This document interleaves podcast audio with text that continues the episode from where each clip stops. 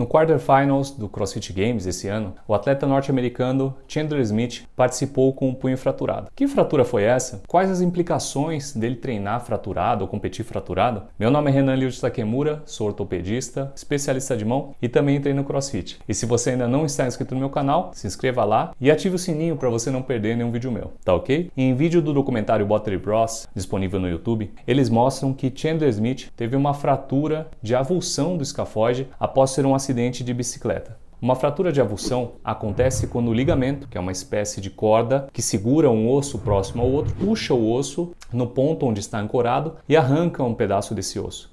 O que provavelmente aconteceu é que ele caiu sobre a mão nessa posição aqui e que um dos ligamentos que tem ancoragem no escafode puxou e arrancou um pedaço dele. Em geral, esse tipo de fratura é considerado de tratamento fácil, tratado somente com imobilização do punho, seguido de reabilitação. Mas o que acontece nesse caso, que o atleta continuou dando movimento, o principal risco que ele corre é o de retardar o processo de cicatrização ou até mesmo de não cicatrizar a fratura. Quando há alguma fratura, o sangue vazado na região atrai células, chamadas fibroblastos, que vão produzir colágeno na região. Forma-se uma massa mole na região que nós chamamos de calo mole, que vai com o tempo endurecendo até formar o calo duro, que é a massa dura que unirá os dois fragmentos. O problema quando continuamos a dar movimento na zona da fratura é atrapalhar ou mesmo impedir a formação do calo duro e a fratura não cicatrizar. Quando os fragmentos da fratura não consolidam, não colam, acontece o que nós chamamos de pseudoartrose. No nosso punho, os vários são perfeitamente encaixados para permitir o movimento da maneira correta. Mas quando se deixa um fragmento solto dentro da articulação, existe um risco dele impactar dentro do punho e machucar a cartilagem que reveste esses ossos. É como se eu estivesse colocando uma pedra dentro de uma engrenagem. Isso faria com que os dentes da engrenagem se machucassem. É a cartilagem do punho que entra em risco.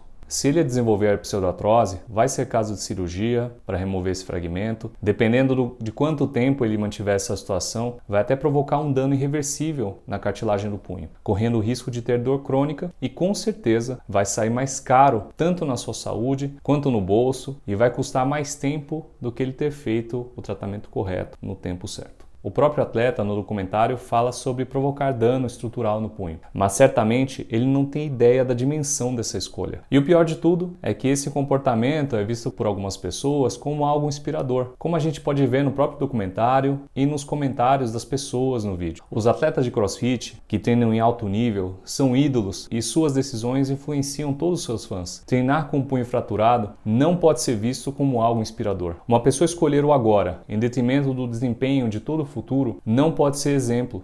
Eu entenderia a escolha dele se ele fosse mais velho, fosse o último ano dele competindo em alto nível ou tivesse alguma doença terminal, mas ele tem 30 anos e certamente a carreira dele não acaba esse ano. E mesmo que você ache inspirador, suportar a dor, ser forte mentalmente não é só suportar a dor física, é saber que tem horas que nós temos que tirar o time de campo e assumir a dor de renunciar a algo, mesmo que a gente queira muito aquilo. Você que está treinando CrossFit e está com alguma lesão, seja forte mentalmente e procure saber o que está acontecendo. Procure tratamento. Não escolha o agora em detrimento do futuro. Eu sempre falo isso para os meus pacientes que a prioridade para o atleta amador é ter longevidade no esporte. Não é ganhar nenhuma medalha ou chegar no pódio. Galera, esse foi o vídeo de hoje. Espero que isso abra a cabeça de vocês. Se você gostou, deixe seu like e se tiver dúvidas, pode colocar nos comentários embaixo. Valeu? Um abraço.